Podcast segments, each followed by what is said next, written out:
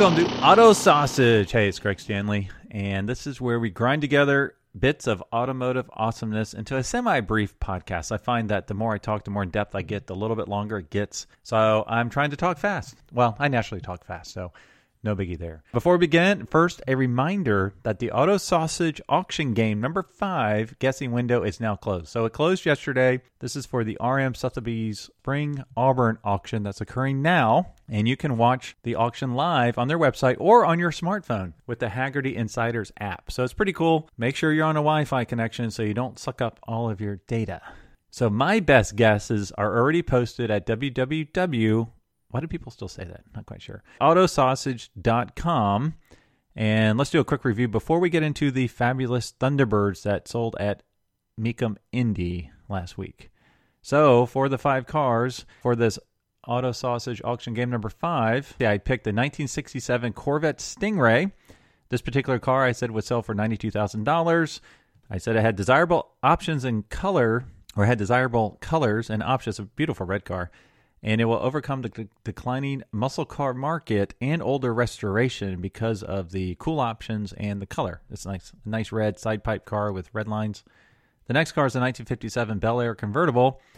I said it would sell for $82,500 for the same reason as the Corvette, which I thought was pretty interesting. So it's another red car, gorgeous restoration, nice options, a little bit older restoration. I think I graded it as a number two condition.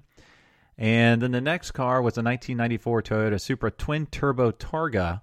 Fantastic car. These are going up significantly. I think one recently sold at an auction, the Youngtimers auction, for like $192,000. And then the dealer who bought it immediately put it back on sale for like $500,000, which is just totally nuts. He was just trying to get some press.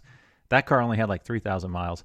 I said, even though the sales trends on these are up hard, this one will miss the low estimate because of high mileage. So I said it would sell for around $55,000. This car has 75,000 miles on it. And these rare, not rare, but these 80s and 90s cars, mileage is a big impact to value. One I'll use as, as an example are the 1986 and 1989 Mercedes 500 SLs.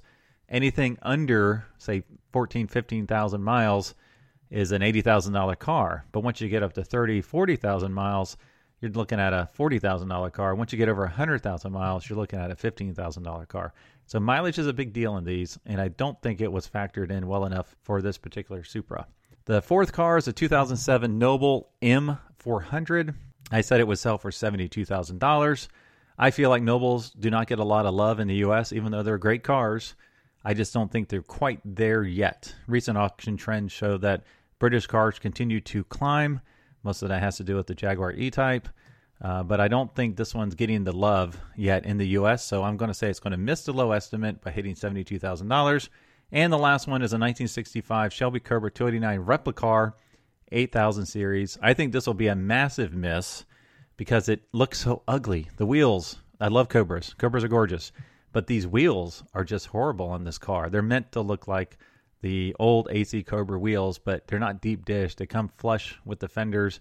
All sorts of things wrong with the wheels that make it look horrible. So I said eighty-seven thousand dollars. I think the low estimate on that car is like one twenty. This is a big miss I'm calling, which is kind of risky. As a reminder for the auto auction game, if a car doesn't sell, I will use the highest bid that is realized and published by the auction house. And whoever has the lowest total difference from the total hammer price for all five cars wins. So you could be a little bit high, or a little bit lower, whoever's the lowest total difference would win. And a special thank you to our sponsor for this game, Tillamook Beef Jerky. So they are also the sponsor for our future game, Mecum Denver auction coming up in July. So if you do not win this one, go out there, sign up, and try to win the next one, and you can win almost $100 of ground up goodness. So be sure to play. And our next auction game is Mecum Portland, and that guessing window will open June the 7th. So you can go on the website, autosausage.com. You can play or sign up for the newsletter or sign up for reminders and be sure to play. Just a quick call out if you are a, in the market for a new classic car and you want someone to review that car in person, shoot me a note as I might be attending quite a few of these auctions in the future. So I could take a look at the car for you, shoot you some pictures, a quick video, whatever. So shoot me a note uh, there's links on the Auto Sausage website. And be sure to check out my Instagram feed at Auto Sausage for auction updates and cool car pics from my visits as I travel the country for work. And this week I posted a few pictures from places I visited up in New England. So now it's time for a market moment. So if you listen to my previous podcast, you know that the collector car market is making a generational shift right now from cars of the 1950s, 60s, and early 70s to ones of the late 70s, 80s, and 90s. So basically, folks like me finally have some discretionary income to buy the car that was in the poster that was on our bedroom walls when we were a little kid. For the record, mine was a white 1986 ish Lamborghini Countach, and it was not factory correct because it had the rear spoiler and the front spoiler. I don't believe the front spoiler was an option. And I know people don't like that particular year because of the big bumpers, but as a little 13 year old kid, I had no idea that the bumpers were ugly. I thought it was awesome. And it was white with red interior and had the white wheels. And I ran into that exact car in Jacksonville, Florida as I'm driving my bike up to Kmart to get a slushy at the local Racket Power. The guy who owned Racket Power Racket Club apparently had one of those, and that was the first supercar I ever saw in person. And it was the same one that was on my bedroom wall, which was totally awesome. So that was cool. So I had a great opportunity at Mecum, Indianapolis, I think it was last week, to do a deep dive on 14 fabulous Thunderbirds that were being sold. So this was pretty cool. They were all immaculate, grade number one. They were all rare in one way or another. And they were all restored by marquee experts. In this case, it was the Minters out of Dallas, Texas, and all they work on are rare Thunderbirds 55 to 57. So they brought some of the rarest ones to this auction to sell them. So, how do they do? And how did these results reflect on the larger collector marketplace? Well, first, let's take a look at what's going on in the collector marketplace, and this is all through Hagerty's valuation tools. So I'm going to give just a brief recap. If you want more in depth info, go to their website and check it out. They offer some great valuation tools and advice from the expert. 1950s American cars, they've been slightly down for the last three years, and even when you look at back at the 11 year snapshot, and this was driven by double digit declines on a few specific models including the Buick Skylark, which is a gorgeous car, Cadillac Eldorado, and the Chevy Bel Air convertible, which is really interesting because I just mentioned in our auto auction game we have a 1957 Chevy Bel Air in that game. So 1960s muscles cars have slightly declined as well after a few years of growth. So these have been going up for years and now they're declining, which I experienced when I sold my Mustang on Bring a Trailer. So that did not bring as much as I think it should have. I was also kind of peeved because I did all sorts of work to get all the information, even interviewing the owner that bought it in 1967, and that did not seem to add much value, which kind of sucked. So, blue chip cars and British cars have been up strongly the last 11 years and slightly up the last three, mostly driven by high dollar early Ferraris and early Jaguar E types. So, the, the Ferraris, it's the big dollar ones, it's the 250 GTOs. One recently sold for $48 million uh, actually to someone here in Cincinnati, which is kind of neat. Haven't seen it yet, but I hope to. For the record, now there's two GTOs in Cincinnati, which is kind of cool since they only made 37 of them. And the early Jaguar E types, the ones with the flat floor and the hood bonnet latches, so those have continued to be strong and help drive up the British cars and the blue chip. So Ferraris, they actually have plateaued. They've been on a tear for like 15 years, and the Ferrari Dino, which technically isn't a Ferrari, that has already plateaued after going from like you know an average of 200 grand to up to 400 grand. Those have plateaued and starting to see some declines on those particular cars. And then German cars are up strong. Uh, 911 prices, Porsche 911s, are declining slightly, but they've been on a tear for a long time. And interestingly enough, the 914 prices are going up, especially the first two year cars, which were officially Porsches. And then the 1980s and 1990s Mercedes and BMWs those are growing strong as evident in the recent Youngtimers auction results. So this is a collection of cars from the 80s and 90s. Really strong results. You can reference some of those on my previous podcast. I think some are still coming up for auction. They kind of sprinkled them through numerous auction houses, different events. So if we have more info on that, I'll be sure to share it. So how does this read into selling pristine and rare Thunderbirds? Well, I'm glad you asked. Actually, you didn't ask. I'm asking myself. That era of cars, as I mentioned before, the 1950s American cars are declining in value, and some of the higher dollar cars are being affected more than the lower valued ones. So there's also this big trend where buyers want comfort, convenience, and drivability, which we can see in the recent results for pro touring cars and resto mods. So these are cars where the car looks old, looks classic, but it has all the comfort, convenience, and power of a new car. So a lot of folks now they don't want to experience a car from the 1950s. They just want to experience the design and the look from the 1950s, but have all the modern comfort and convenience of a new car. So those are very expensive. Typically, it's a frame off restoration with with all sorts of customized drivetrain, powertrain, braking, suspension, power steering, power windows, AC, all sorts of stuff done to it. So if you want one done really well, you're going to have to spend 150 to 300 grand. But we are seeing more and more of those come to auction and realize some big dollars. And also the these T-birds that we're talking about, the 14 that we're talking about, were all restored back to the factory standards of the 1950s. So I love that. I love the factory standards. I want to see the chalk marks on the engine or the drivetrain. I want to see the numbers that the grease marker numbers that tell you what shift it was built in or what the options were. But they drive like old cars. And these were restored to such a pristine condition.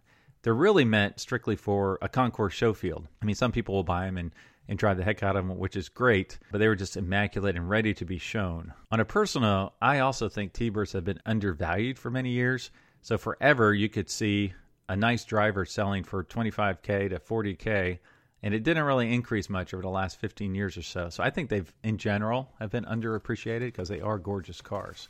So now let's get to the specifics of these 14 cars in Indy. First off, only 8 of the 14 actually sold. These are great cars and they should have sold for more, and they were restored by a noted restoration shop. And Mecum did an amazing job. So as soon as you walked into the main pavilion there, all 17 of them were, or 14 were on display. They were tremendously well represented in the marketing material. And like I said before, they were in immaculate shape. So, from an overall results perspective, as I said, eight of the 14 sold, 57% sold. Only 35, 36% hit the low estimate, which is kind of depressing, and only one car actually hit the high estimate. If you go into the specific different models, we had nine F Code Thunderbird, so this is a really rare one. I think it's a supercharged 300 horsepower. 44% of those sold. Only one of them hit the high estimate.